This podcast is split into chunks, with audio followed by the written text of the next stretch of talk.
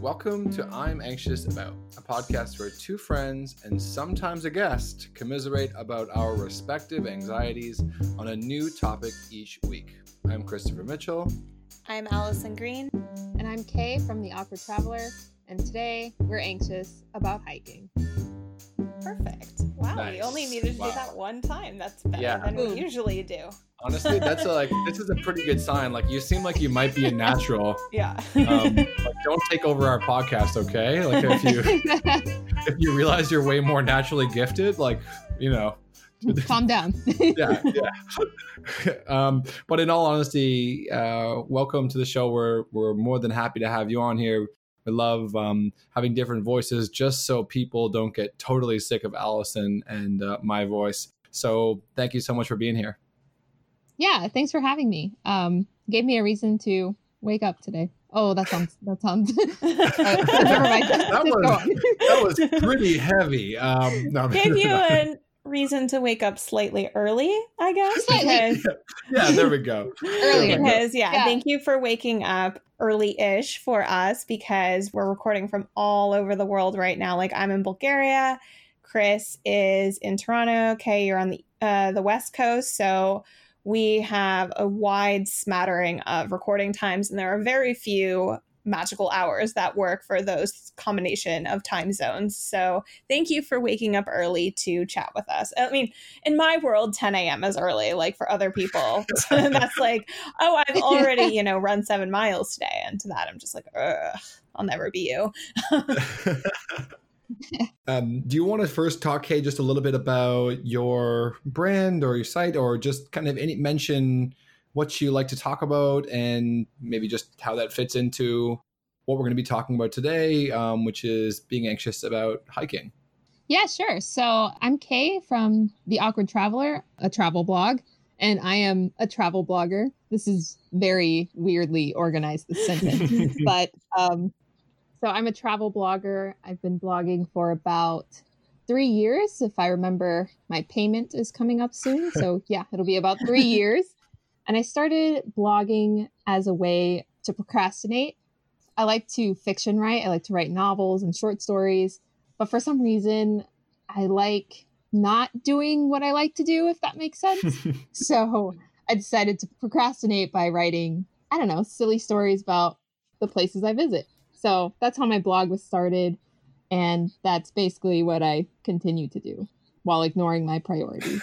Perfect. we literally just released an episode about procrastination uh, like last couple weeks. Well, I'm not sure exactly when it'll be when we actually get around to releasing all the episodes in what order. You know, time is now not even a flat circle. It's just like a circle that's been scribbled over and over and over again by like a three year old. I don't even know anything. Apparently it's September now, so that's that's a thing. Um, it would have been our August our August twentieth episode, so it would okay. be yeah. It's if you go to our wherever you listen to it, it's near the top. Although you could be listening to this a year from now, in which case it's not near the top. So I won't say that. But it's August twentieth, uh, twenty twenty. When I, ca- I can't even really say that the year out loud without shuddering a bit. So yeah. um, good good time to have this podcast Yeah. though. I mean, what a delightfully anxious year. It is. Yeah, we're on brand for the year. I am also a chronic procrastinator, but unfortunately, my procrastination is a lot less productive than yours. Like, you know, my procrastination is playing The Sims or like whatever video Yeah. game I've been, you know, binging on uh, lately. So, um, yeah, that's pretty much how I procrastinate, or watching like, you know, reruns of Top Chef or whatever it is. So, I mean, congrats. That says something very positive about you that your procrastination is like, you know, other people's jobs. You know, that's pretty impressive. accidental career. It's like, I guess Yeah. procrastinating, make a career for myself.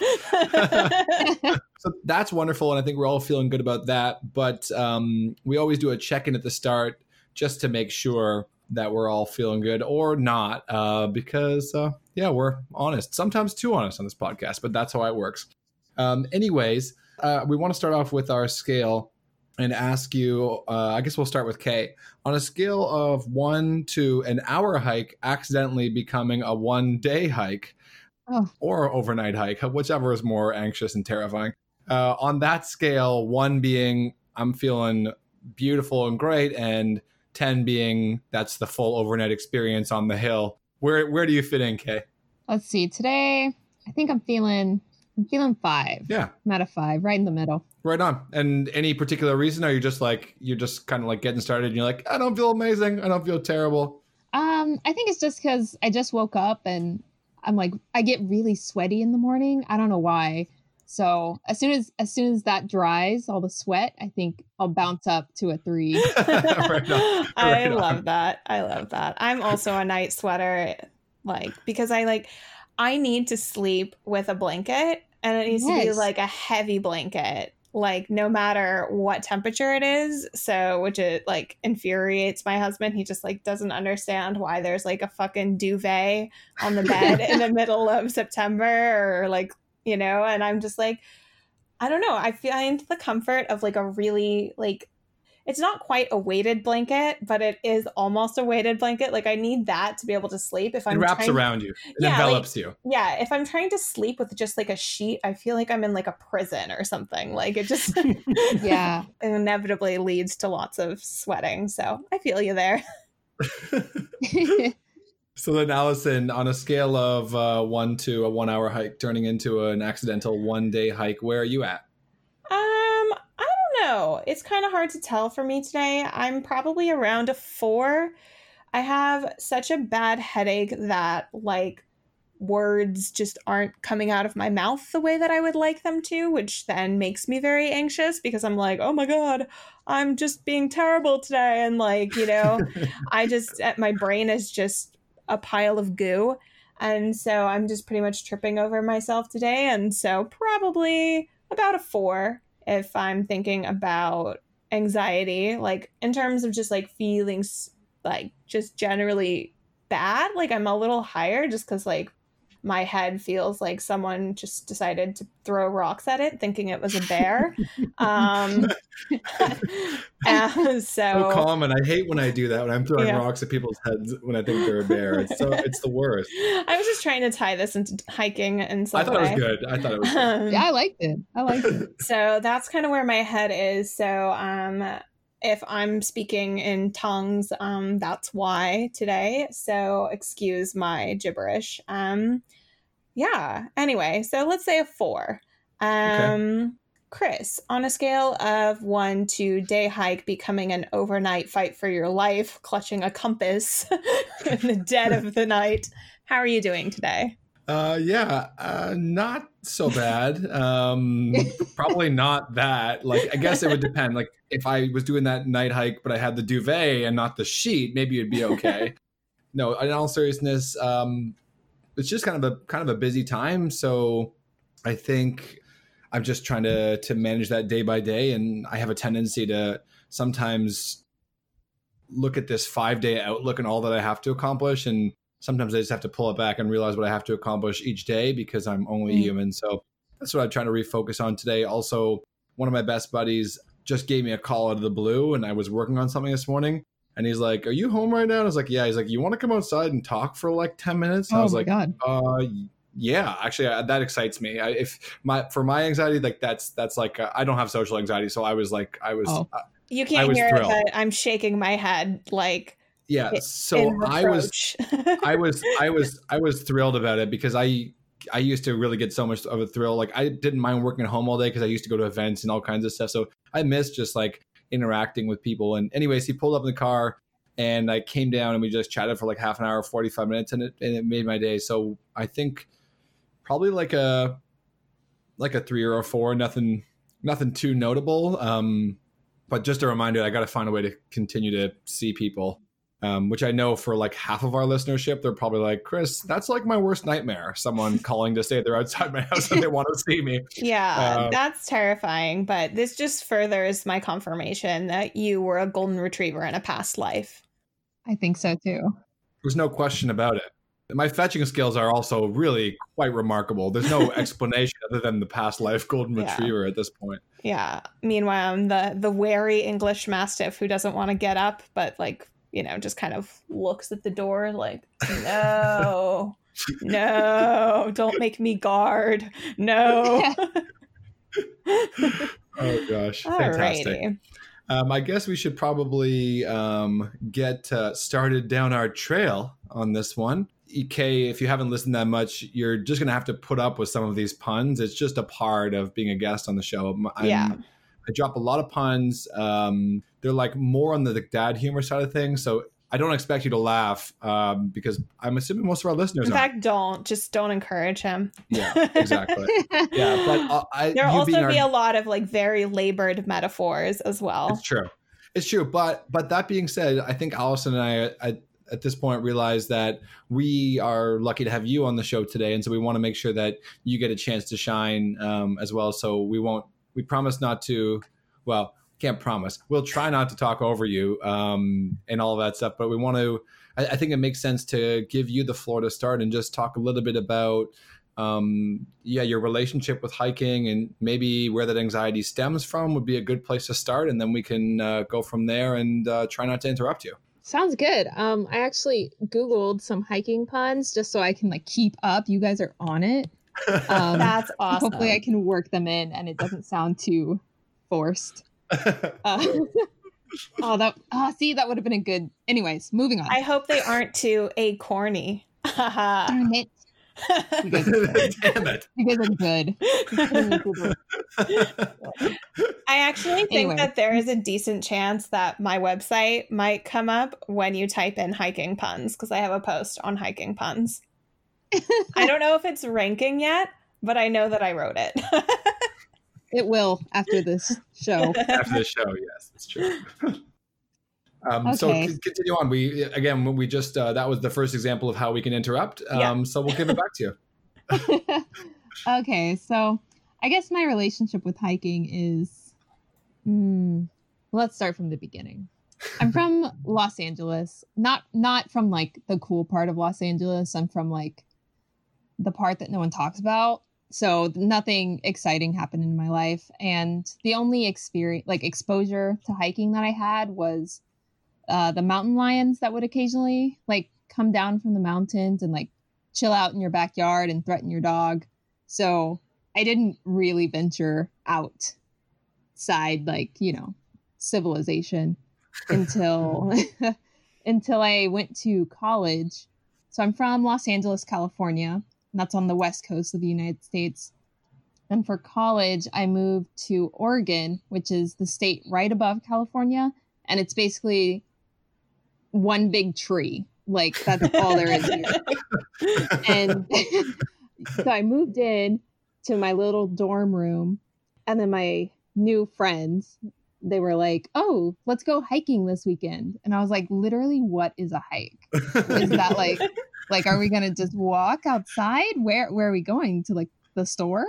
And they're like, "No, you just you walk with trees," and I could not wrap my head around that because at no time in my life did I ever want to be outside. So I I guess I'm getting over that initial skepticism of humans being outside. It's still a little foreign to me. Um but I, I'm becoming comfortable with like putting one foot in front of the other. So I think that's a start. fair enough. That's enough the first step. Yeah, my brother. I mean, I love hiking because I find it's like a nice reprieve from. I can like accidentally chain myself to my desk, so a hike feels like a very deliberate way to be like, I'm not at my desk, you know, and I and I really enjoy it. But my brother definitely is kind of like I don't understand the whole hiking thing. Like, I, I just walk up a trail and then walk back and end up in the same place. It does not feel like progress.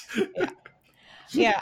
I'm kind of somewhere in the middle of both you guys. So I grew up in the Bay Area of California, and it's a very hiking aficionado place. Like every other person you see has like a headband, an REI backpack, and membership, and a bunch of granola bars in their backpack. And they're like, oh, we're just going to head out for a hike. And I was just like, that just sounds boring to me. And I don't know, for some reason, growing up, I had so much like, um, I was such a skeptic about California. I'm like, ah, this this place, everyone says it's so great, and I don't really get what's so great about it, you know. And eventually, I left California, and then I started to really appreciate it for what it was. But I never went hiking because it was like to me it was something that like boring people wanted to do, you know.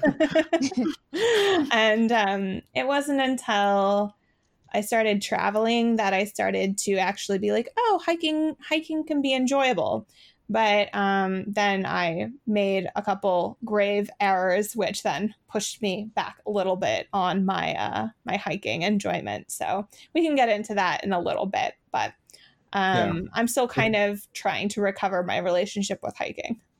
That's that's I was gonna say we should we can spin it here a little bit more into the um like what's what's anxiety inducing about it? But i like i'm i'm going to be a little bit different on this episode because like i i really like hiking because i have too much energy for my own good. So i like the idea of going out and walking around. And i know brie and i got really into hiking when we lived in korea because koreans are adore hiking and there's like their paths to the mountains are very well trodden. Like you get at the bottom there's a very clear path to the top. People are drinking soju and having a good time and have are like fully outfitted in the most like bright neon gear. Like it's a whole cultural thing and that's kind of where we got into it.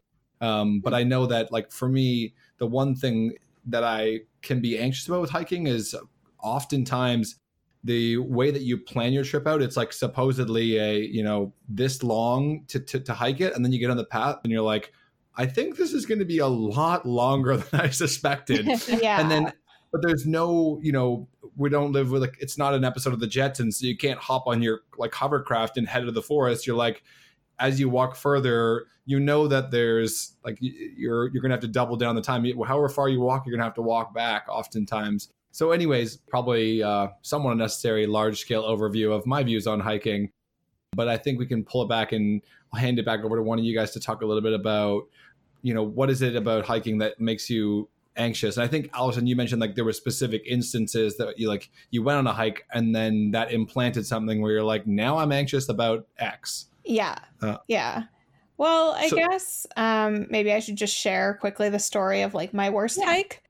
So I was in Japan and I decided to try to um, hike Mount Fuji, but like in a day, which is oh. moronic because it's like, I don't know, like 14,000 feet.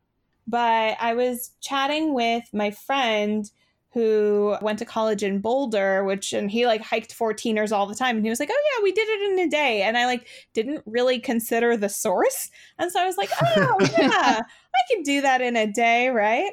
And so, you know, woke up early, got out of Tokyo, like started at the fifth station, started climbing.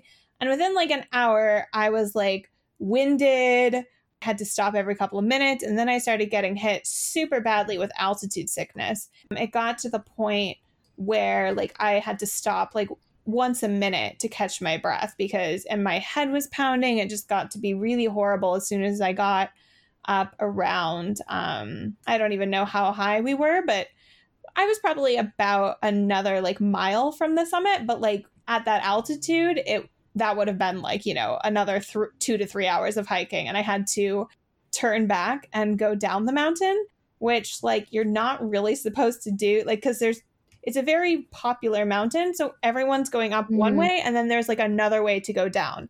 So I was like the awkward person going down while everyone was going up, being like, oh sorry excuse me um i need oh, to go no. down there and it's just and all these like children and grandmothers were like going up past me while i'm like um okay yeah sorry i'll just i'll just go over here and then you know there's also the cultural thing of like you don't speak the language and you're making a fool of yourself by people being like you know, she, she's going down this way. Like, does she not know the right way? It's like, no, actually, I know the right way. I'm just not fit enough to get there. I'm sorry. and yeah, and to make matters worse, I was like traveling with a friend who was not at all impacted by the altitude and was just like, what are you doing? Like, I have to go back with you. I'm like, you truly don't. And she's like, but I don't want to go alone. So I'm going to go with you. And so I felt really guilty for making her go back as well and it was just a whole shit show that made me not want to hike ever again. But um yeah, so basically, um, if you're gonna hike, you maybe don't need to hike a 14,000 foot mountain as like your first hike. That's probably not a good idea. That's a pretty good takeaway. Good, yeah. good rule of thumb. Yeah.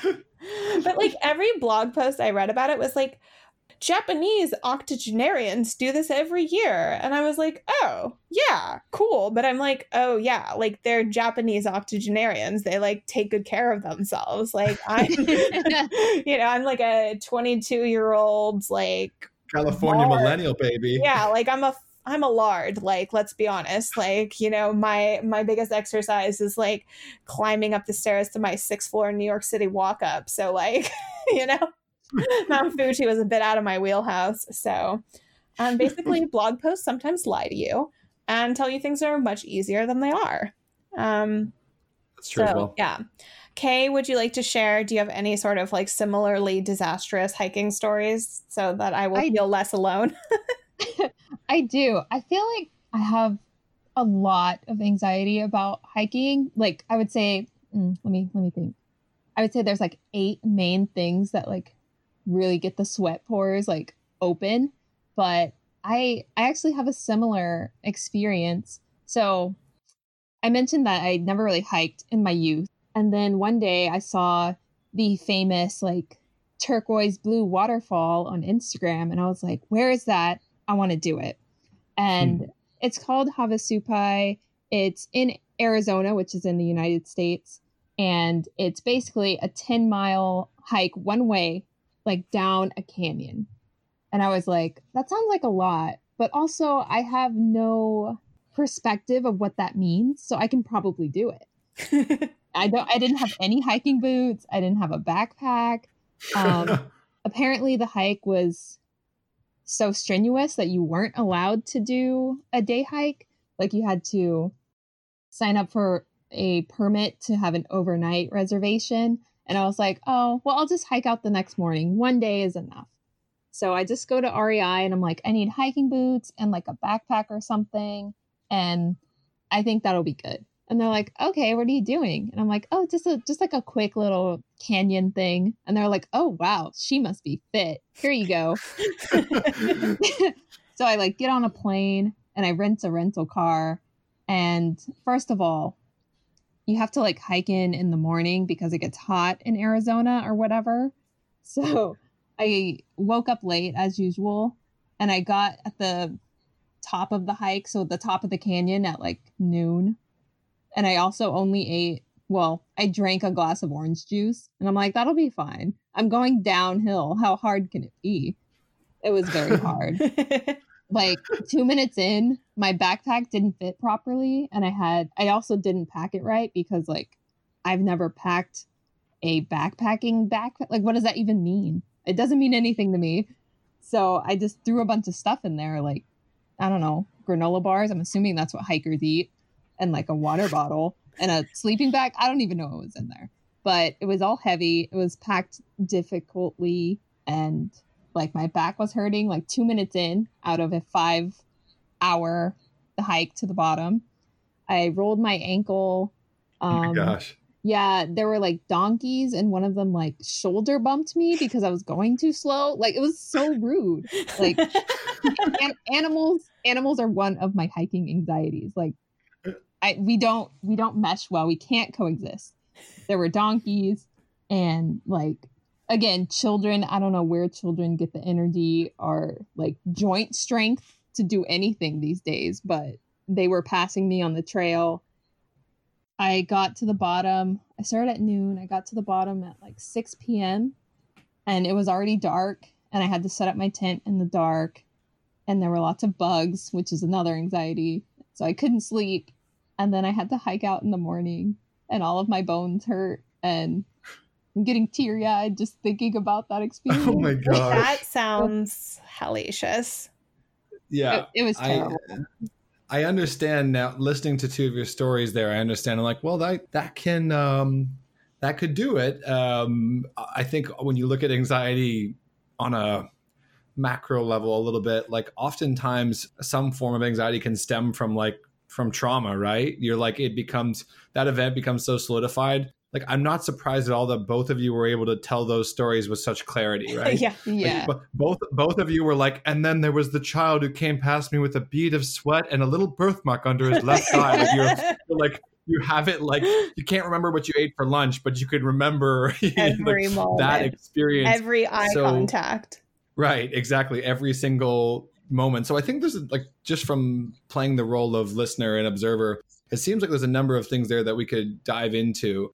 And there's like the the animals, so the idea of and I think honestly that comes back to the the whole anxiety notion of control. Like the moment you leave your own controlled environment, mm. you're sort of at the behest of like the mountain lions you know what i mean so like yeah. you're on someone else's territory yeah. so we could start by talking about that a little bit if if, if you guys want yeah. um and as a californian mountain lions are fucking terrifying like that's one of those things that you're just like the like chupacabra or like the yeti or like it's almost mythical like but it's actually real and you're that scared of them like we were taught we went on like some camping like overnighters like when i was in fourth grade or so like my school and they were like telling us what to do if we saw a mountain lion. And I think that also was one of those like early impressions that's like, oh shit.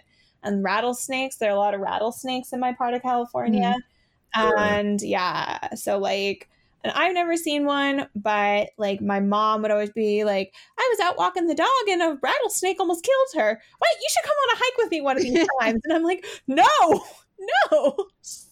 So I, I have a story actually. Now that I, I, I didn't think I was going to have a story, so this is actually relevant, and uh, I can't tell if I'm just like okay with it or I've compartmentalized it, which is uh, who who knows. But it was a little frightening. So we were Brie and I were hiking outside of Cape Town, um, like you know Table Mountain, right? Like you go mm. up to the top of Table Mountain. So really like an incredibly beautiful hike, and we were up near the top and I'm like walking up a ridge and there's a little ledge and as I'm going up to the ledge, like, and I'm eyesight with the ledge, I look up and there's like a raised cobra or something like, like some um some snake that I researched after, and it was like this snake is like disgustingly poisonous. Like it was like it was it was like definitely. I, I looked and I was like, oh my gosh, you know, because it had like the wings which had the like the the markings which are meant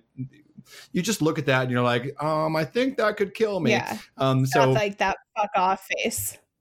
Yeah exactly. So i i like took a deep breath turned around walked back down to brie and i was like so brie um we are not going to go up that path.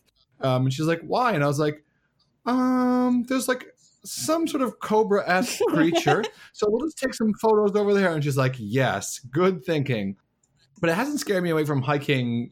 I don't know whether this is like I've just been conditioned as like a Canadian to be like to I don't know integrate into into nature and like I don't know be be comfortable enough with the idea of like if if like the world goes into a nuclear disaster I could just kind of wander off into the forest and be one with nature. Although that wouldn't be me at all. I'd be missing a lot of things. But um I like when I was young I mean I I, I really enjoyed sleeping outside. I love the fresh air. I, lo- I still love camping. I still love being outdoors.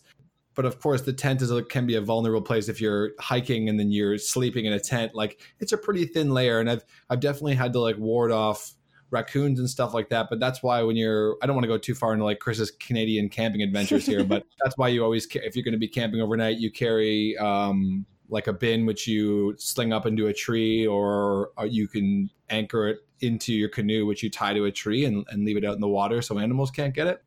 I'm just dropping knowledge yeah. now. Uh, we're not you even. You're flexing your canoe too. Yeah, like. I'm flexing my Canadian muscle here. Um, the only other time I can think that I was like frightened, we weren't necessarily hiking. We were walking around in Tanzania a little bit, and we camped um, in the Serengeti, and there was like we could hear hyenas like near oh the God. tent. So that was a little like I, I guess what I'm saying is like hiking and camping and sleeping in Canada.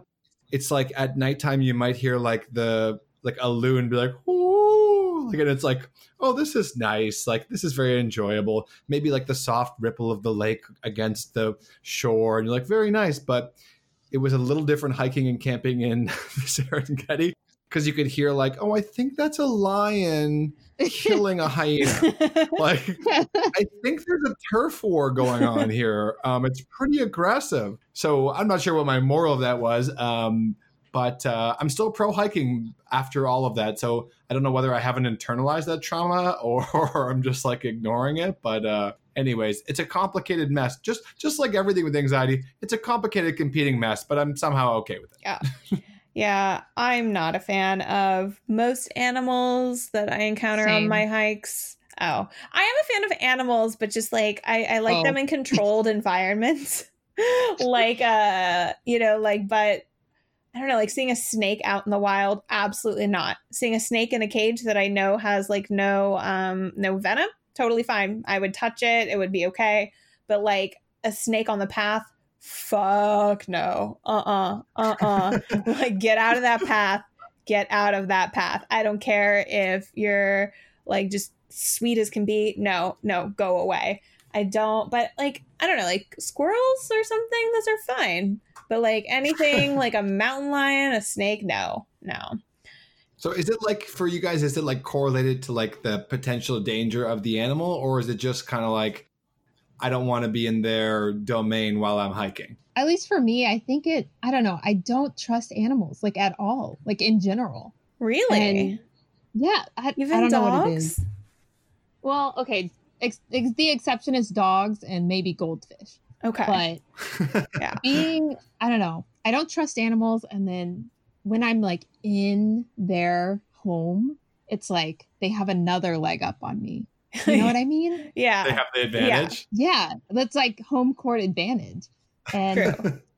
I mean, like squirrels and like chipmunks, things that I can like that I can take physically. Like I'm not too scared of them, but snake. Well, I'm not actually scared of snakes, but whenever I hike with my boyfriend, he's he's terrified of snakes. Once we were hiking, it wasn't even a big hike. It was like a walk up a hill, and there was like a a little small green garden snake, like totally like not dangerous at all.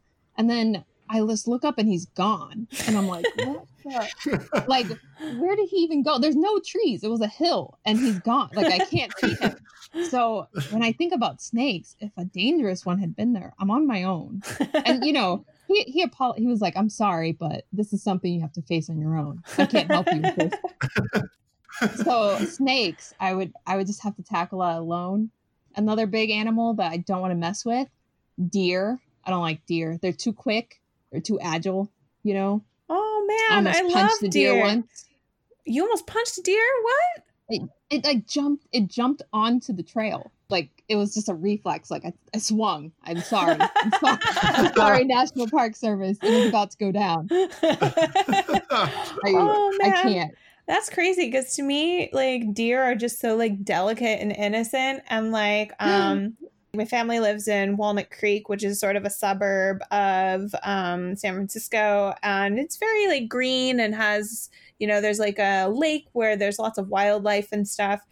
And um, I just want to very, very briefly interrupt to say that Walnut Creek sounds like a children's ride at Disney World. Yeah, it really truly does. It is, I know, like the bougiest sounding name of a place, and it is 100% accurate. It is essentially now basically an outdoor shopping mall. That's pretty much with like lots of nature around it. it. So, um, it's delightful, but also kind of like, you know, this is to California to function at the same time. Um, but anyway, the deer will always just come up to my mom's house and just like nibble on the grass, just like really delicate. But like, and then if you do anything inside, they look up at you, they make eye contact, and then they just bolt. So to me, deer Mhm. are very like delicate and fragile. Now, wild turkeys, those are some Oh. fucking gangsters. Like a wild Oh. turkey will fuck you up. I have never met an animal that is more like down to just fight than a wild turkey. Like my mom had uh, a Bernese Mountain Dog, like 115 pounds, a giant dog who just wanted to play with any living animal, birds, like deer, anything. And the wild turkeys would straight up like almost fight her. Like this giant, giant dog, the wild turkeys would get up in her face. And I don't know what it was about them. The wild turkeys are just crazy. They're just they're just No, not they cool. are. Yeah. Like Do you, Even- do you blame them though? Like, do you blame the turkeys if they have even a like a modicum of insight into what people do to turkeys? Like, would you know, like, wouldn't you be like, you think you're gonna play that Yeah. game with me? I'm not ending up in your oven. Like, Yeah. you know, they they They're I like, think they you do know. you have a day dedicated to our eradication. Like, fuck you guys. Like, maybe that's what they're thinking, but I don't know. Either way, they're ready for a fight. It's Yeah, they walk. They walk in groups too. Like They do. it's like a legit yeah. gang. Yeah. They uh, and they have Like, they have a like a strut. It's almost like a limp, you know, and they're just like walking like, yeah, I've seen a couple battles, but I'm tested. and you're just like, it is. You're right. They like wild turkeys are quite battle tested. I will. I will admit that. Like they're. They really do have, and it's and it can be hard to tell whether it's from injury or just like sheer swagger. I think it's both. I think it's truly both. And swans too. Swans are like the most ratchet of all birds. They will No, Canadian geese. Okay. Canadian geese. Yeah, okay. No question. No, you're right. You're right. I see. I had I had blocked that out because I was viciously attacked by wild geese at Lake Merritt in Oakland when I was about three years old. Like I was actually swarmed and attacked by a flock of oh geese. Oh my gosh. I'm picturing little Allison just crumbling into a mess under the aggression of the geese. Yeah. So this Oh is my- a random time to just announce my first word ever was bird. I've been fascinated with birds, but also terrified of them since I was a kid. And so, like, but I would always try to chase them. And I guess word got out amongst the birds and they Alfred Hitchcocked me. I feel like that was a classic therapy moment where we use this podcast as therapy when you're like, okay, now that I think about it, my first word was bird. Like, yeah. And it's funny Oh, because man. my mom's a speech therapist and she was like so offended that my first word was bird. She's like, it couldn't have been mom. It couldn't have been dad. It was fucking bird. And bird's a hard word to say. Like it has a lot of true. it has a lot of consonants and sounds that kids don't normally make. But apparently I was just that fascinated with wanting to chase them that I was just like, bird, bird. Destiny. I love how you have a conception of how you would say it. yeah. Well, Um, so it's before- from so much of my dad making fun of me for over the years. So, I love it. Yeah. Anyway, so Before this turns into I'm anxious about birds, um, which would be a great topic It's actually gonna for another time. It's- It's gonna happen. Yeah. I, I would love there's something that I'm just curious for you guys because I, I think like a central part of of the anxiety you have around hiking is it's kind of twofold. So on the one hand, like if the trail or the hike is kind of crowded, you get this anxiety or pr- outside pressure for pace, right? oh, yeah. But the- But the other side of that is if there's no one on the trail, then you start to panic that like you're on the wrong way, you don't know how long it is or whatever. Naked and So that- afraid.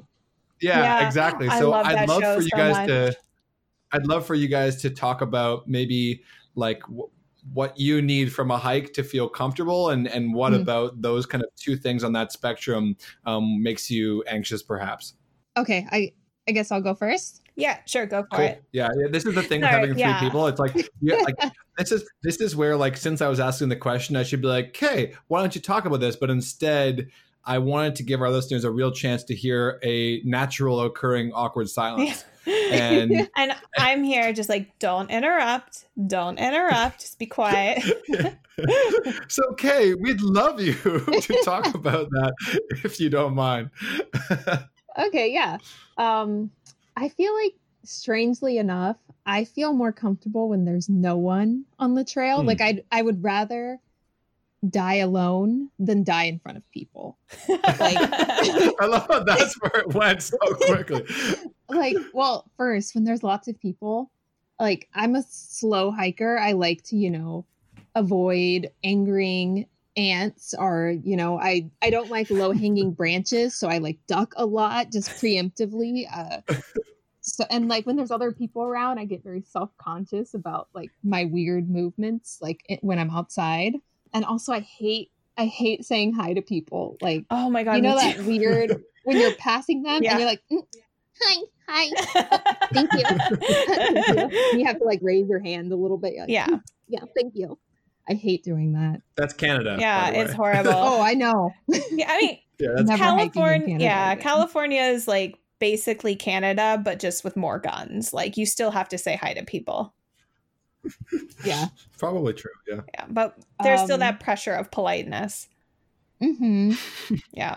I just kind of do the like the tight-lipped nod, the like yeah, we're on the same path. Isn't that funny? We both thought it would be nice to take a hike. Hmm. Greetings. anyway, go go on. Yeah, so I think things that make me comfortable are like lesser trafficked hikes, but still well paved. I have a very mm-hmm. like specific hike that I want to do. Rarely do they like match up with my wants, but I want low traffic, very nicely paved. I would like a little bit of canopy shade, but not too much mm. where there's like owls and stuff. Like I don't want it to be comfortable for animals. Oh, that's me. They're home. Anyways. Um I also like I feel like I should invest in like one of those water packs because I hate carrying a water bottle, but I also mm. hate uh not having water. So I think just having like an easy access source for water that I don't have to carry would make would alleviate a lot of my like I'm gonna die of dehydration mm-hmm. like concerns. Yeah, which is I'm sure a lot of people listening that's a central concern the the whole water thing yeah. because I I know that I require like an inhuman amount of water to function. Literally, my nickname on my like during uh, my residence in university was the manatee because like after a night of after a night of drinking, people would like come into my room and be like, "Chris, what's up? You want to have some breakfast?" And there'd be like 17 glasses of water surrounding my bed, and they're like, "Who who's all this water for?" And I'm like, "Me in the night." And they're like, "Man, you're a manatee. Like you're creating your own aquarium here." Um, so like literally, my door in university was a Wikipedia article. My roommate printed off a Wikipedia article and just left the Wikipedia article of manatee there the whole year. and I and I left it. So, anyways, I that's hope that didn't leave you with any body image issues because that sounds like. I mean, I don't know. I would take that to be like mean, like, but um, I think I was like too fun loving and like out drinking and having a good time at that point. So like I didn't even really clue into me. Plus, I had some friends who really took it like they took the Batman theme and they would like I'd walk in the room and they go like shma na na na na na na na and I'm like it got like really out of hand and I think I just kind of lived it up with the um, manatee flag. So I kind of request that no one calls me that again. Um, probably should not have mentioned that publicly but I did think it was kind of funny to to chat about a little bit. Um, so, anyways, that's that is actually my one anxiety about hiking is that I, I never feel like I'll have enough water, mm-hmm. and same with camping. But that's why if Brie and I are camping, we bring a actual pump, like a water pump, where you can pump water directly from the stream, or you use one of those water bottles that has the filter directly in it. You can literally just dip your water into uh, dip your um, bottle into a stream. So that can be pretty nifty. Again, like you're not going to stop me from making practical hiking tips here because I just can't help it. Yeah. Uh, but uh, but um, Allison, um, do you want to talk a little bit about what you look for in an ideal hike? Like or maybe how that pace or that lack of people can affect your anxiety? Yeah, totally. Um, just on the waterfront, I need to drink a lot of water and I also need to pee a lot. And that's something that kind of stresses me out about hikes is like, what is the toilet situation going to be? Is there not going to be a toilet? Most likely not. That's kind of the point. And like, how far off the trail am I going to have to go to pee? And once I went off the trail to pee, and then I got me and my friend totally lost um, after that. And it was a little bit of a day hike turning into a all night affair. Luckily, we eventually found our way, but it was like it was one of those moments where I was like, if only I had a compass, and like as if that would actually have helped anything. But it was like I was gonna say, would you even know what no, to do? absolutely not. Absolutely not. I would have just been like New York is south, right? Let's just go south. Let's go to New York. you know? but like being like, you know, 45 miles away from the city at that point, so nothing would have mattered. but um yeah, no, I'm um I'm a very slow hiker as well. I like to be leisurely and take my time and I don't like hiking with people who are going to make me feel guilty about taking a longer time I'm just really worried about like falling, hurting myself, hurting my ankle. I've twisted my ankle like so many times. So like I just view my my ankle is you know you know those toys where they have like a um like a little button on the bottom and their legs just like buckle and they fall over. Yeah. That's basically me and my ankles. So like I have to be very like conscious when I'm walking so that I don't just like totally just like buckle over and just fall down. Um, so I have a brilliant visceral image of you just like gangly and falling. yeah, I mean that's that's it is it is me. Um, that that toy was designed after me, and um, and so like I don't like people who rush me or who like make me like feel bad that I'm so far behind.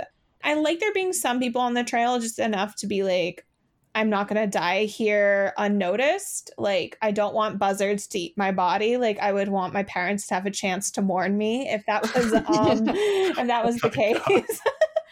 but I, um, I just I literally zoned out for a second and then I replayed that sentence in my head and I was like, what? Buzzards to eat my body? I'm like, that really fi- like that escalated pretty quick. yeah, but you know, it's like you got to think about that shit. And also, I read that book like 147 hours. I don't know, the one that James Franco turned into a movie. Um, he eats his arm? Yeah, and or that something. yeah, Yeah. he saws off his arm because he gets stuck in a That's crack. and um that also scared me so now i'm like okay i don't want to do any hike where there's like no chance of being found but i also don't want to have to say hi to that many people like i just want to do my like tight lipped nod um Mhm. that's like i'm sort of smiling but like i'm not fully smiling because smiling invites conversation possibly. So it's more just like a like an acknowledgement but like a let's move on kind of thing you know? I don't like the highs. That's just too weird. Um because it's like is this all we're gonna say? Why are we saying hi if we're just gonna pass each other you know? Like you know it doesn't make I sense like the highs. of course you do mr canada. Of course you do. Yeah. Exactly. I mean, it's not my fault. Oh, it's just part of my DNA. And just like hiking. So I was going to ask you guys um, it's something I'm kind of fascinated with with this episode in general is that hiking is something that I think people will be anxious about, but it's also something that people use to combat anxiety. And so it's not like an episode. So, for example, you, one of our most famous episodes is the episode where Allison just goes off about bananas, and it's hilarious. But there's like no part of me that's like, Allison, like, have you thought about like maybe the fact that bananas would actually help with your anxiety? It's just like, no, bananas are written off. End of discussion. But I think with hiking, there is a discussion about whether it can be helpful. So I'm curious, like, as you guys have gotten further into into hiking, perhaps like whether you like do you find that actually like trying to combat those anxieties you're able to reap some benefits from hiking or is it just like a this isn't for me sort of thing I feel like there are two type. Well, I don't want to say there's two types of hiking anxiety or anything, but um, I know there's some people who are anxious before a hike. You know, like they think about, oh, is it going to be longer than it actually is? Am I going to get lost? Am I going to run out of food? And then they start doing the hike and they're like, oh, this is nice. And then Hmm. there's people who are like, oh, I'm so excited to hike. Can't wait to see those views. And then as they're hiking, they're like, oh, this is a lot of work. I'm so tired. Yeah. I shouldn't have had like 17 beers last night. um, I definitely fall into like the latter category. Like I get pumped up before a hike and then I get on the hike and I'm like, uh, what are all these animals doing here? Why are there so many rocks? Um, but I mean, even then, like that happens during the hike for me. So the actual hike is not that pleasurable.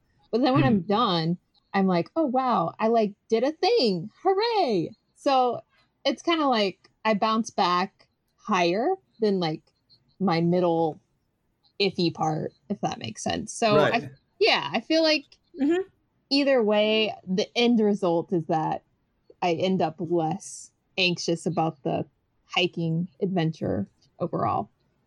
Cool yeah i think that makes a lot of sense allison do you uh i'm sure you've got some thoughts on that yeah Or do you? i I, I, I do, but now I'm questioning if I do. You're, the, only Um, reason, the only reason that question is because there was a pause there. Like, I expect you to pick up right away, and then you're like, "Yeah,", Yeah. and I was like, "Um, did I just put you on the spot for no reason?" yeah. Oh, Chris abhors the vacuum. As like that, you know that quote, nature abhors the vacuum? Chris abhors a vacuum. Um, he cannot have a moment of silence. He just like, oh, must fill, must fill. um, That's anyway, actually that is I- actually true. That's actually very true. Stop pausing. Stop pausing, Allison. um, I think because I pretty much like did basically the opposite of exposure therapy by like working yourself up to successively more difficult things. I did like the worst possible case scenario first and then did like slightly less challenging but still difficult hikes until I finally just realized, you know what? What I really like is like a nice like 2 hour like walk through a scenic vista. Um, now I'm okay with hiking um, because I've kind of learned like where my comfort zone is. I know that I don't do altitude. I did another hike where it was it wasn't a hard hike, but I was high up enough that it really sent me for a loop and I realized that I struggle super high super hard with altitude, so I'm just not going to do any hikes that involve going over like 9,000 feet. Like, that's just not, Mhm. I just can't handle That's it. good. Like, I'm sure if I acclimated and like trained and whatever, like I could, you know, the human body is capable of doing like quite a bit. But I'm just super prone to altitude sickness. Like my family would go to Tahoe when I was a kid, and I just feel like shit the whole time. And I would always just assume like I had a cold or the flu. And then I realized, oh no, I just like my brain just like cannot handle being in the mountains. um, and so, yeah, I have kind of learned what my comfort zone with hiking is. And I like it a lot, but like my anxiety now with hiking is like, okay, when you mentioned like the two kinds of anxiety, I totally related to that, but I'm more like the former, where it's like, Mm, I get anxious about getting there because you usually have to wake up early. Mm. How are you going to manage like getting there? You know, are you driving? Is there going to be like parking and like, you know, that sort of thing? Just like the overall timing of the hike, you know, like, is it going to be, am I going to do the hike with like enough sunlight, you know, or am I going to be cutting it too close, coming back down if I do like a late hike? Things like that, just all the prep and planning and like what to pack, what to bring, food on the hike. All the like logistics kind of overwhelm me even if it's just sort of like a short outing and i get a little overwhelmed. So once i'm out on the trail i'm usually good as long as like it's within sort of my like my physical limits which is right. not pretty low. Um like i'm not athletic so uh yeah it's got to be kind of a chill uh walk on a Leisurely. yeah exactly like it has to be a pretty leisurely stroll through a path and i'm usually pretty good but yeah I was going to say it's just interesting just listening to both of your answers. And I was trying to think about whether I do have some anxiety around hiking. And I realized that I do actually a little bit, but only because of the abundance of choice of different hikes you can take.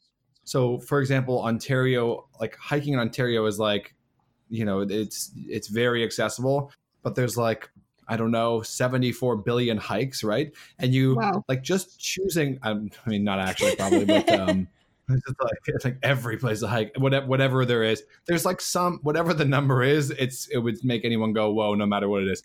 But because there's so many different hikes, I would arrive at a place and there's like five different trails, and I would probably take the one trail and then think about the other trail and be like, I wonder what that other trail's like. I mean, that was probably pretty pretty great. And it's the same it's the same thing, Allison. We talked about in the issue, uh, um, the episode around dining, where it's like the overload of choice is like what can make me anxious. So I don't have any anxiety around hiking. I love hiking, love being active, but the amount of choice, I'm just trying to get better at like being like, this is what I'm doing, so I'm going to enjoy it. And actually, now that I think about it, there was um I just listened to a Happiness Lab episode, the podcast Happiness Lab, and there was an episode on choice overload, and they were talking about how the more choice that there is on menus, there's like a diminishing return of happiness, apparently, or like so- something to that Oh nature. my that God. basic, Yeah. like base, basically that like the less choices we have to make, the better it is for our psyche. So Mhm. that's why restaurants that are like known for one thing, like a specific type of burger, and they only have two burgers on the menu or whatever do really well and are really palatable for people Yeah. with anxiety um, because it's you you not only do you know what you're going to get when you order but you don't have to spend your meal eating it and wondering what else Yeah. you could have gotten That's why In and Um, Out is the best ever because like yes, the, the only Allison. yeah the only choice you can be like hmm well do I want one burger patty or two? I think I'm pretty hungry, so I think I'm gonna have the double double. You know, like you know so there's very few ways you can go wrong it's like okay do i want like animal style or not do i want a milkshake or not you know it's like it's very there are very few choices and you're probably going to make the right one um and that's what i like about it and it's also delicious and i miss in and out I, I hear amazing things about this burger spot like in california it's california based right Yeah, they have some Yeah, all over the the most part. West Coast. Like they have one in Vegas. I think they have some in Oregon and Washington as well. Um, but there's a certain point east where they're just like, nah, we don't fuck with that. We're not going Yeah. there.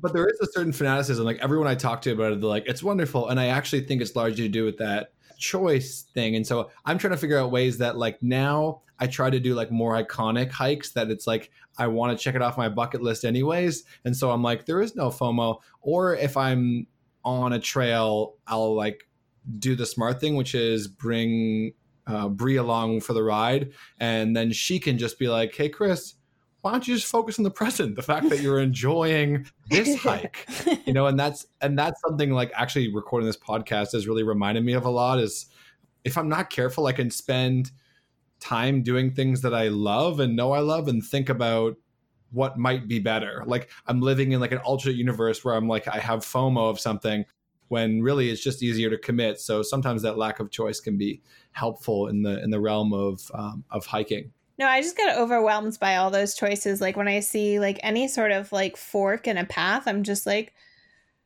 uh, should I just take all of them? Like what which way are these gonna go? Like and do i split myself in three yeah, I get I get super overwhelmed. And then sometimes I get afraid that I'm gonna either like go in a circle or go way off the path and end up doing like a very extremely long hike. Because sometimes they use like weird um like signage like in measuring yeah, or like, you know, different symbols and stuff. Like I was hiking in Montenegro and they don't have like any like signs. It's all just like painted symbols. And I was like, this is like, you know, one wrong path away from becoming like a Blair Witch Project bullshit. Like, no, no. So I just like was hiking like with a group of people I met at the hostel, but I was like the slowest one. So I just like desperately tried to keep up with everyone and keep my eye on like the last person in the group while I like kept falling in the mud, was like absolutely covered in mud by the end of the hike. Um, but like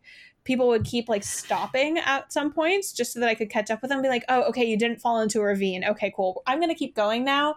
And I was just like, so yeah. I just I love picturing. It's very easy with the way that you're you're very like verbose and descriptive.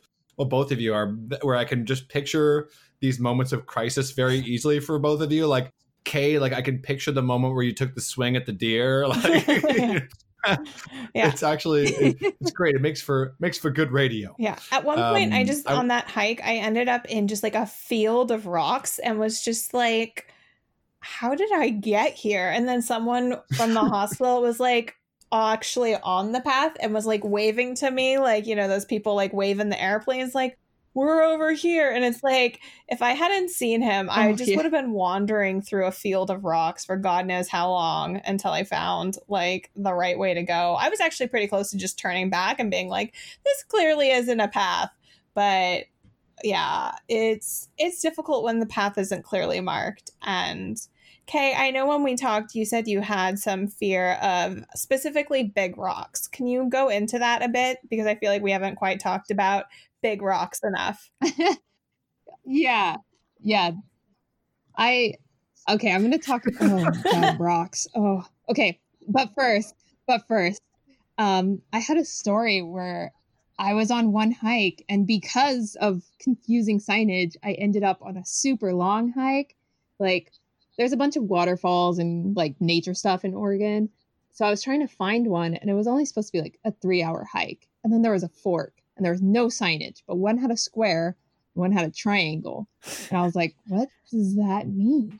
And I was like, well, the triangle must be like the end, right? Like the point? I don't know. So I went to the triangle. And then I'm like walking. It was only supposed to be like a half mile hike, but I was like walking for like an hour and I was like, something feels wrong. And then I keep walking and then I see a sign. So I like run up to it and then I see that it says Pacific Crest Trail. Oh my god. And I was like, what? Wait a minute. That's where that like one lady hiked like from California to Canada. I don't want to do that. I just I want to go get a smoothie after this.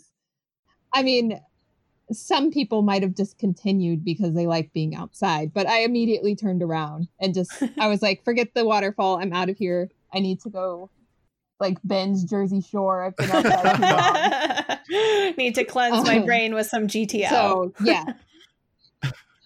yeah. Signage. But anyways, back to the rocks. Um, I feel I feel like some anxiety around hiking can be alleviated just by, you know, preparing and like doing a little bit of research, maybe knowing your comfort zone and like knowing, oh, that hike will be too Hmm. strenuous for me, or I can push it a little further. But there's something that I will never, I don't think I can ever get over it. And I thought this was something everyone felt, but the more I talk to people, the more I find out I'm alone in this. And it's like, how do you guys feel about big rocks? And I don't mean like mountains, I mean like a giant, like a big rock. So I will start by saying that I spent my childhood jumping off of what we literally call the Big Rock up at by my lake where I grew up, and I spent my summers doing flips off of the this rock, which we literally call the Big Rock. Um, so, uh, in short, uh, pretty big fan of big rocks. What? um I, Allison, how do you feel about just like not mountains, not hills, Uh-huh. just like big rocks? um okay, like if I'm looking at it from afar, like that's pleasing to the eye, I suppose, but like am I supposed to climb the rock? How am I engaging with the rock? Like that's This- You, this you don't engage question. at all. It's just, yeah. it's just there. If it's just there, Like- there's no problem. It's like it's like a snake. It's Oh, like a snake in a cage. There's no problem there.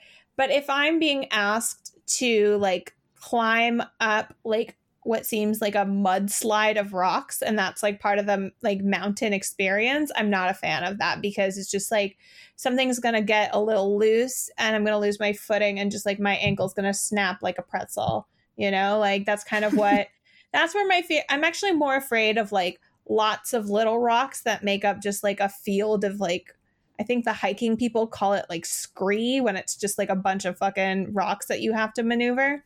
I'm a big fan of like dirt paths and stuff, like, but not mud. I don't like mud because I fall, but I don't like that part of climbing a mountain where you're just climbing up these like loose rocks that are sort of like shaking under your feet. So, yeah, more more skeptical with the small rocks than the big rocks, personally. I, I feel I want to. I want to.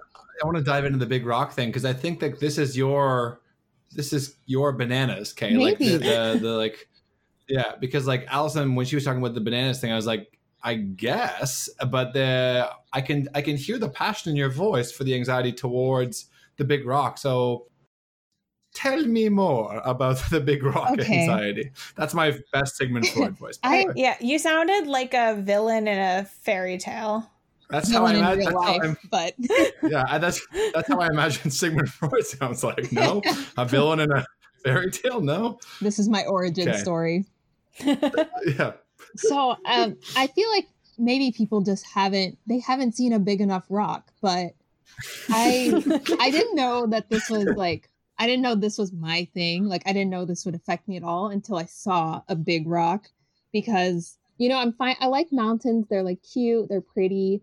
But one day I decided to do. There's like a pretty scenic highway that goes up California up the coast, Highway 101. One. At some point, It's it both. switches It's- yeah, it's literally both.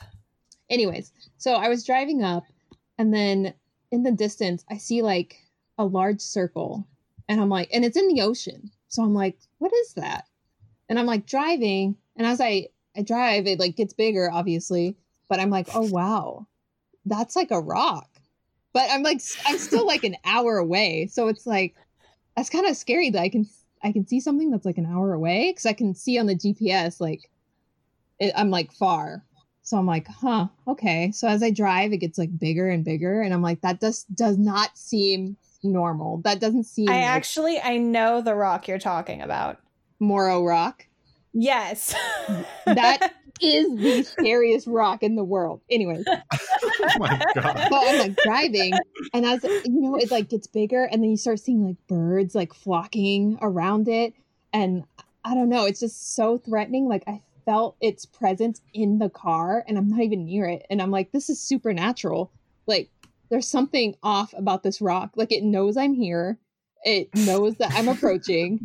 Um, so I like it's like a scenic spot. So I'll, I had it mapped on my GPS to stop at it, but I didn't know it would be that big.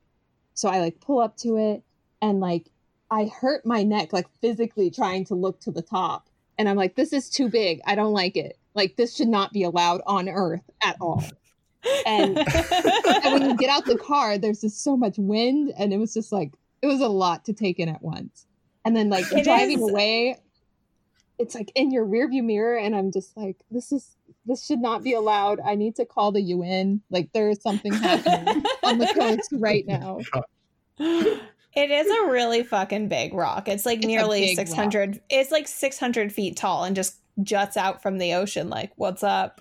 But yeah, it's a big ass rock. So Yeah, like it shouldn't be there. Like I'm actually, you know, thinking about it, I'm getting upset because like I'm offended that it's there. It's not it's not even like a mountain or like anything. It's a rock.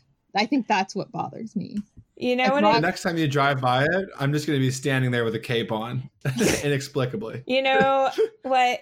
Okay, so I actually I just wrote about this rock and um like I wrote a post about the Pacific Coast Highway and let me just read and it's called a volcanic plug, which I think is just like a really gross word, like a See, volcanic even plug. the word. Yeah, like doesn't plug like I don't know, plug I just think of like acne. Like a volcanic plug just makes you think of like a clogged pore, you know? And so I didn't like or that. hair plugs. or yeah, other I didn't plugs. Yeah. Yeah. Apparently we're not a fan of plugs either. Unanimous decision that plugs are Honestly, though, the episode, like, if we did an episode on I'm anxious about plugs, I'd be like, what the hell has happened to our podcast? Like, oh my God. Um, and plus, like, that would be an explicit episode, whether we swore or not, because people would be like, what the hell is going on with your podcast? Anyhow. I, I'm not sure if we have like a bunch more to say. Um, I'm sure we could talk about rocks for an hour or two, but I re- just realized we've been chatting for a fair bit of time Oh, here. Um, so um, we should move towards the the wrapping up um, section of the podcast. So really, what Allison and I always do is before we move to the like one thing we're patting ourselves on the back for, we just kind of open it up for a second to talk about like. Are there any tips based on what you know about hiking, other than avoid rocks at all costs, that you would offer for people um, who who are anxious about hiking as well? I guess any practical or pragmatic tips that, based on your experience, that you might want to offer people. Yeah, Allison, do you want to start, or, do, or Kay, do you want to start? Um, before we I guess go I set you up to do that. uh I gotta stop doing that. One day I'll get better. Before we um just go into that, I just wanted to circle back super quickly because there's something I wanted to um, mention, but I was trying to be a good host and not interrupt. Kay, when you were talking about that part where it was like the circle or the square and you had to take the fork in the road, I fucking hate that shit. Like, Yeah. this is not a riddle. This is a hike. Like, use a fucking sign. I don't care if the sign like disrupts the scenery. Like, no, I need to know where I'm going. And that's why when I hiked in Switzerland, I really liked it because they have signs and they give you like an estimate of how long it should take you to get to the next like sign point. And so like while it does sort of like large shame you a little bit because of course it takes me like an extra 30 minutes to whatever they say. It is nice to like at least get a ballpark of what you're into and there's signs everywhere so it's like you'll reach like this one like waypoint and it'll be like oh you can continue on to like these like you know, five different villages and then it'll take you this time, this time, this time, this time. And you so you do have some choice, but like you can make a choice that's educated based on the information that they give you. And Yeah. I like that kind of hiking, but I hate the kind of hiking where it's like answer the riddles 3 and you shall find the chosen path. And you're like, "No, just just tell me where to go." Like there's a lot of I feel like there's a lot of gatekeeping and like outdoorsiness and it's like So much. You should- yeah, you should have like a, a compass and like this sort of hiking pole. And if you don't have the hiking poles, then what are you doing? And it's just like, I just want to go out and hike and not be judged. And I just want things to be like natural, but accessible. So, like, if that means putting up a sign, then put up the freaking sign. Don't make me like get out a like a key to figure out where I need to go. Like, that's just not accessible. And that defeats the point of getting people to care about nature. Hmm. Anyway, sorry, that Yeah. was a big rant and Snaps, is not about helping. no, no, that's that's that's good. I, I actually do really agree with you that the I think something some reason a reason that people might feel anxious about hiking is because it really is one of these things where it's like people really take on the identity of like the hiker, yeah. and so it's it doesn't feel like a very accessible thing to get into and. Like anything with anxiety, it's, it's it's like it's a smart idea to like dip your toe in the water and figure out if it's for you and and you know get a picture of that. But it can be hard to feel like that when you see people who are so gung ho and telling you like either you're a hiker or you're not. And you're like, no, I'm trying to figure that out. Like I'm trying Yeah. to figure out if I'm a hiker. Like give me a second here. Yeah, I don't want to be lectured by you, you zip short pants wearing motherfucker. Like, just let me figure out whether I like it or not, and just tell me where to go, and just let there be a sign, and that should be fine. I shouldn't need a map or a compass. I should just have a path and a sign. You definitely don't. The compass thing is not real. Um, this is you've mentioned the compass like 16 times. You don't I need a don't compass like to hike compasses. Yeah, I know. This is like we need to a whole. Other, we need to like break down this compass thing altogether. Um, okay, cool. I I'm I think that was that was definitely uh, something worth circling back for and and uh, and good, especially because the like amount of vitriol that we've found in that rant. Like you are not messing around. Not Um, about that compass life. Dip pant, motherfucker. Oh, it was great. Um, okay, cool. So, do are we good to circle around to like some tips for people who are anxious about hiking? Yep, totally. Sweet. Um, I will not ask both of you the same question at the same time this time. Kay, do you want to start and give a few tips? or Uh, or maybe you can also say like I don't know, I'm still figuring it out. Like there's no pressure. uh, let's do Allison first.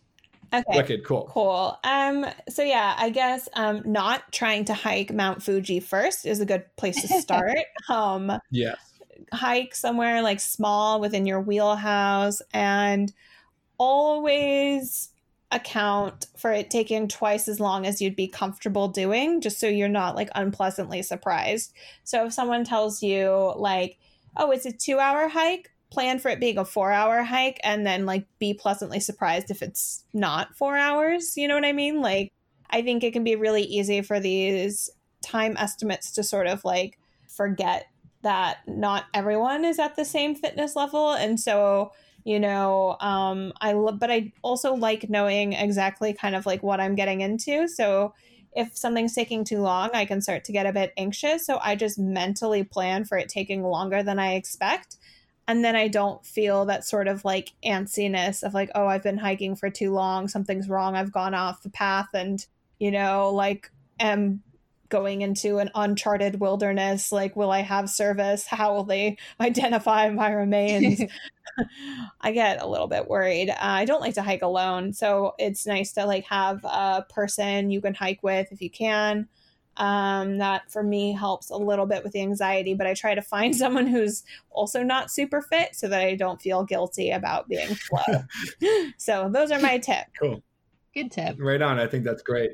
Kay, do you have um, something you want to tack on there? And again, like no pressure whatsoever if you're just like, I'm figuring it out, but um, feel free to share whatever, if anything. Yeah. Um, I guess one tip uh, would be for maybe people who don't necessarily see themselves in like the billboard hiker persona. Like, I know for myself, just like as a non white person, I feel like the image of a hiker has always been like the super fit, rugged, like white dude with, of course, zipper shorts. So that Mhm. that's That- like that is true. That is true. that's one reason why like I never even thought about hiking until my friends literally dragged me outside. But like I feel like there's like that sort of racial gatekeeping where it's like people might not feel feel welcomed on the trail or they might feel too uncomfortable to even try it.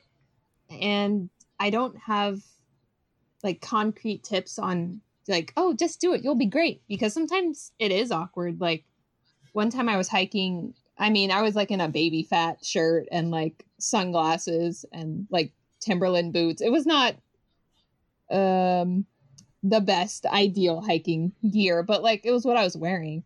And some lady, she stopped and she's like, "Oh, you're going hiking?" And I'm like, "Um, ma'am, yes, it's like a point two hike." But like just that interaction kind of like was off-putting. Mhm. And if I wasn't going for the gram, I would have turned around, but I had to get the shot, right? Um, so I think that's just something that the hiking community maybe needs to keep in mind in general, just like be more welcoming of other people. So, you know, like plus size hikers or hikers of color just, you know, want to try it out and see if it is for them, but they might not feel welcome. So if you are a hiker, just, you know, be aware that there are people who aren't necessarily feeling welcome, then you should, you know, try to make them feel welcomed, I guess. Yeah, yeah, I think that's an excellent point. And I think it's totally fair for people to feel like confused about whether or not they belong because like you know you rarely ever see people of color in uh like media for these ads like for hiking companies and whatnot you know you don't see people of color like on the billboards for the tents and the hiking boots and it's just it gives you the image that it's not for you and i think that hopefully more representation will help but i think more than that people need to stop being people need to mind their business kind of and like Mhm. you don't need to ask someone like what they're doing like if you see you know someone just like out enjoying their hike and like maybe they're not wearing you know what you deem to be hiking clothes you can have a thought and you can keep that thought to yourself it's free you Mhm. know what i mean Please. it's like exactly. and i think that's something that you know is people need to keep in mind is that not everyone needs to know what you think about everything and like you're if you are not sure if you should be saying something you probably shouldn't you should probably just let people go and live their lives and um you know i think also a big thing that i've seen on like instagram is people being super like gatekeeping about like geotagging and destinations and stuff and not wanting to share where places are and I Mhm. think that that also is something that I see. Like, it's mostly like white men being like, no, I want to protect the environment. It's like, well, you're sharing a photo of this place. So, like, you should make, if you don't, if you want to protect it, just don't share the photo, you know? But being like, oh, Yeah. oh, no, I took the photo and I was there and I was good about it. But I don't know if you're going to be good about it. Like, to me, I see that as being like, you see, like, you know, people who aren't you read women and people of color and on you know just whoever doesn't fit that like hiking archetype you see those people as not going to be responsible and that belies a certain mm-hmm. There there is something pernicious behind that. You're not protecting the environment at that point because you're showing people this place that you say is so fragile. At that point you're protecting your access your sole access to that place. You know what i Yeah. mean? And that's something mm-hmm. that i see a lot on instagram that really bothers me when someone like tags a place and they're just like utah. And you're like well well fuck you. That's not very helpful. Like- Yeah. somewhere, somewhere in Oh, no, Utah. my favorite is- yeah, planet earth. And i'm like Yeah, oh that- oh really Yeah. like you you, you didn't you didn't go to mars or europa buddy you went to fucking planet earth that's cool a pretty cool planet. Um, I, I also I want to just chime in really quickly and say I think that's you could actually put forth the argument that tagging places and allowing people to experience that for themselves of what actually makes hiking great. You know, if someone who's not experienced with hiking, um, showing them a little bit of a path and showing that kindness and like actually being like encouraging people, that's Yeah. actually a much better way to to promote and spread environmental friendliness and care and understanding because that person who didn't previously understand the importance of protecting nature and the path, they all of a sudden have a deep connection to it, right? Mhm. like a personal connection to the path and i think there is a lot of gatekeeping you're right and there's that's why i kind of appreciate what you were saying allison about like having a very simple uh, way to showcase how the trail works how long it will take you. I mean these are ways that we can take away some of the barriers. And let's also remember that like the gatekeepers don't have any more right to it than you do right? Like i, I can't speak specifically for each state's policy but in canada for and and provincially the individual, whether they look like me or not, they're a taxpayer and they have just as much a right to be on the trail as I do because we're collectively paying the salary for people who maintain the trails. It's ridiculous for me to to posit myself as someone who could turn to somebody else who didn't look like me to let them know or grant them permission to a path that they have the right to walk on. Do Yeah. you know what I mean? Totally. Yeah. I think it's yeah, I think you're spot on there. I think it's just it shows like an unwillingness to cede your position in society kind of like by being Mhm. like this is mine and I I don't know if you guys can can you know handle it and it's just like oh that's so gross. Yeah. Just fucking make it accessible because at the end of the day like you know you're if you're an influencer it's your job to share these places like that is literally your job is to inspire people to get out and go out and explore the world and you know inspire people to protect it yes but you have to also give them the information to go there and enjoy it you know what i mean Mhm. Yeah, because you, you're not going to protect what you don't believe is valuable. exactly how are you supposed to know how important it is to protect our national parks and and um, state parks and provincial parks in my case if you don't you know understand why they're so valuable so i think that that makes a lot of sense um, and I, I would also just just to add like a last tip onto this from my personal experience i just think part of what we can do is reframe what a hike is. So we have this idea of the hike being like this all day adventure where you better pack 17 Clif bars and like you know gatorade powder and all this kind of stuff. And and really like just start by going to an area that you're comfortable with. It could even be like a cabin that you stayed at when you were young or just any area outside of a city and be like i'm just going to walk around here. Like i'm going to walk on this trail near the beach. I'm going to walk around.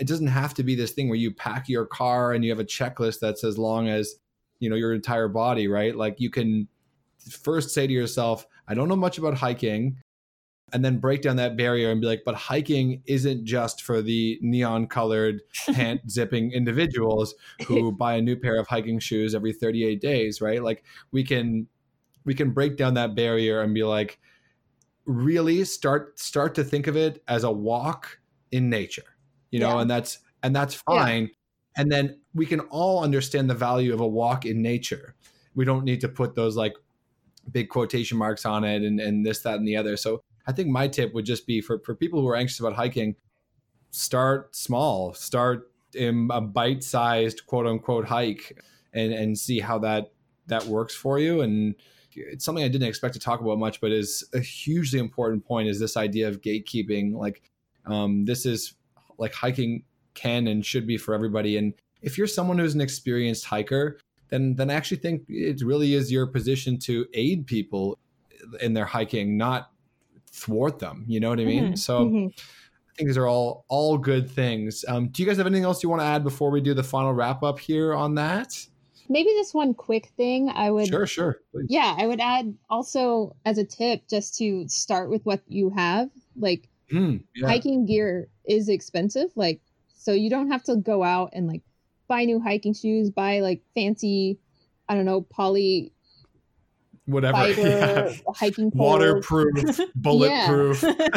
yeah, like just go in like the shoes you have, go in the like clothes you have.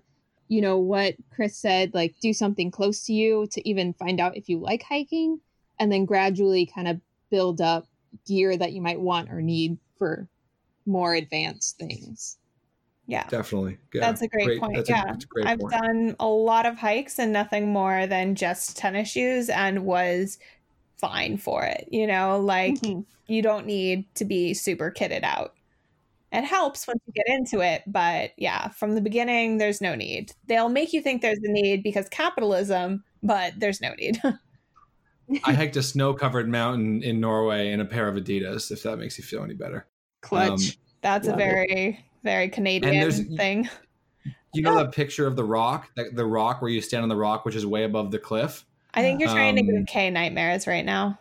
Yeah. I yes. All right. Oh my gosh. Yeah, I forgot about the rock thing. Anyway, I'm, I'm like this I'm is gonna, aggression, uh, Chris. yeah, I'm gonna pull back from that story, and we'll save that for another episode uh, because uh, yeah, rocks are terrifying. So I think that that's a great place to to wrap things up, and I think had a lot of fun talking about the anxieties around hiking, but also some ways that people can reconceptualize it. So I think that's that's great, and a large part of that is um, thanks to having you on the episode, Kay. So thanks so much for being on with us. Uh, as we head into our last section here, um, we always finish off by patting ourselves on the back for one thing that typically has happened in the last week that we're kind of patting ourselves in the back for.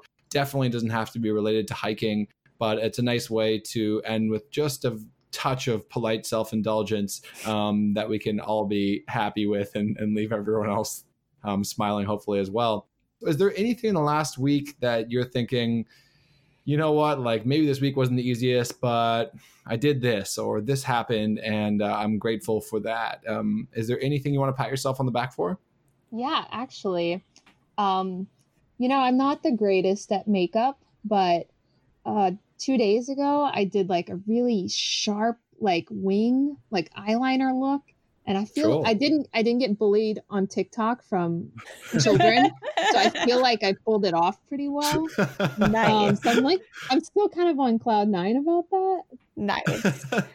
I put on makeup for the first time in like three months, like two days ago, and I felt like I looked like a clown. I was like oh dear. This is really highlighting the fact that my pores are open as fuck.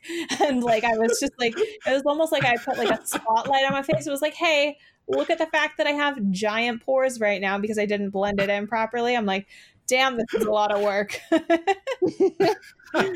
Yeah. Well both both of you thank you for sharing that. That was great. Um, do you have any uh, adventures uh, in makeup that you want to share from the past week chris I don't. Uh, no, unfortunately not. Yeah. It's quarantine. Yeah, we don't need to get all gussied up all the time, you know?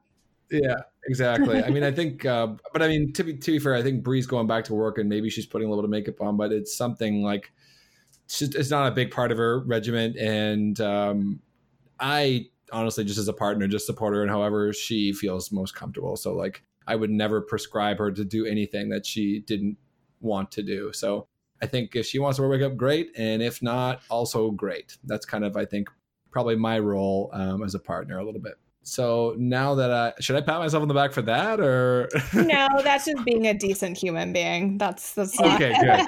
Yeah. Yeah. Okay. So that's yeah. That's I feel like yeah. I feel like that's like a bare minimum partner thing. Yeah, it's like yeah. That's yeah, just Chris, not. That's just not being like a douchey gym rat bro who's like, bitch, Yo, what, what's up with your face? Why'd you wake up like that? Where'd you Where'd you go? what's all over the pillows? Eyeliner on the pillow, babe. Always with babe. Somehow yeah. ending every sentence in babe. Yeah. Okay. So uh, now that you won't give me the uh, uh, applause for just being just being bare minimum human decent, um, I'll have to find another way to get some praise. Uh, I actually really don't have anything circled for myself that I that I was going to say to pat myself on the back for last week. I'm going to look at my calendar and see what I did. Uh, oh, I will pat myself on the back for the fact that I usually have a really hard time on weekends not being out and about and doing a million different things and this, that, and the other. And like just accepted this past weekend that I was a little bit tired because I was uh, working and like uh, doing some stuff around Ontario last week and like actually stuck around uh, my place on the weekend and like didn't have incredible FOMO to be a million other places. so if you like knowing me, you'll know that's a that actually is worth patting myself on the back for because typically, like I sometimes I need to be like seat belted. You know, I like can't like I can't stay still at all. So, anyways, that's what I'll pat myself on the back for. I think that's a pretty good uh, place to, to wrap it all up. However, Kay, I'd love to give you one more chance just to let uh, our listeners know where they can find you and um, maybe read about some of these hikes, perhaps, um, or if not, just read about your perspective on other things.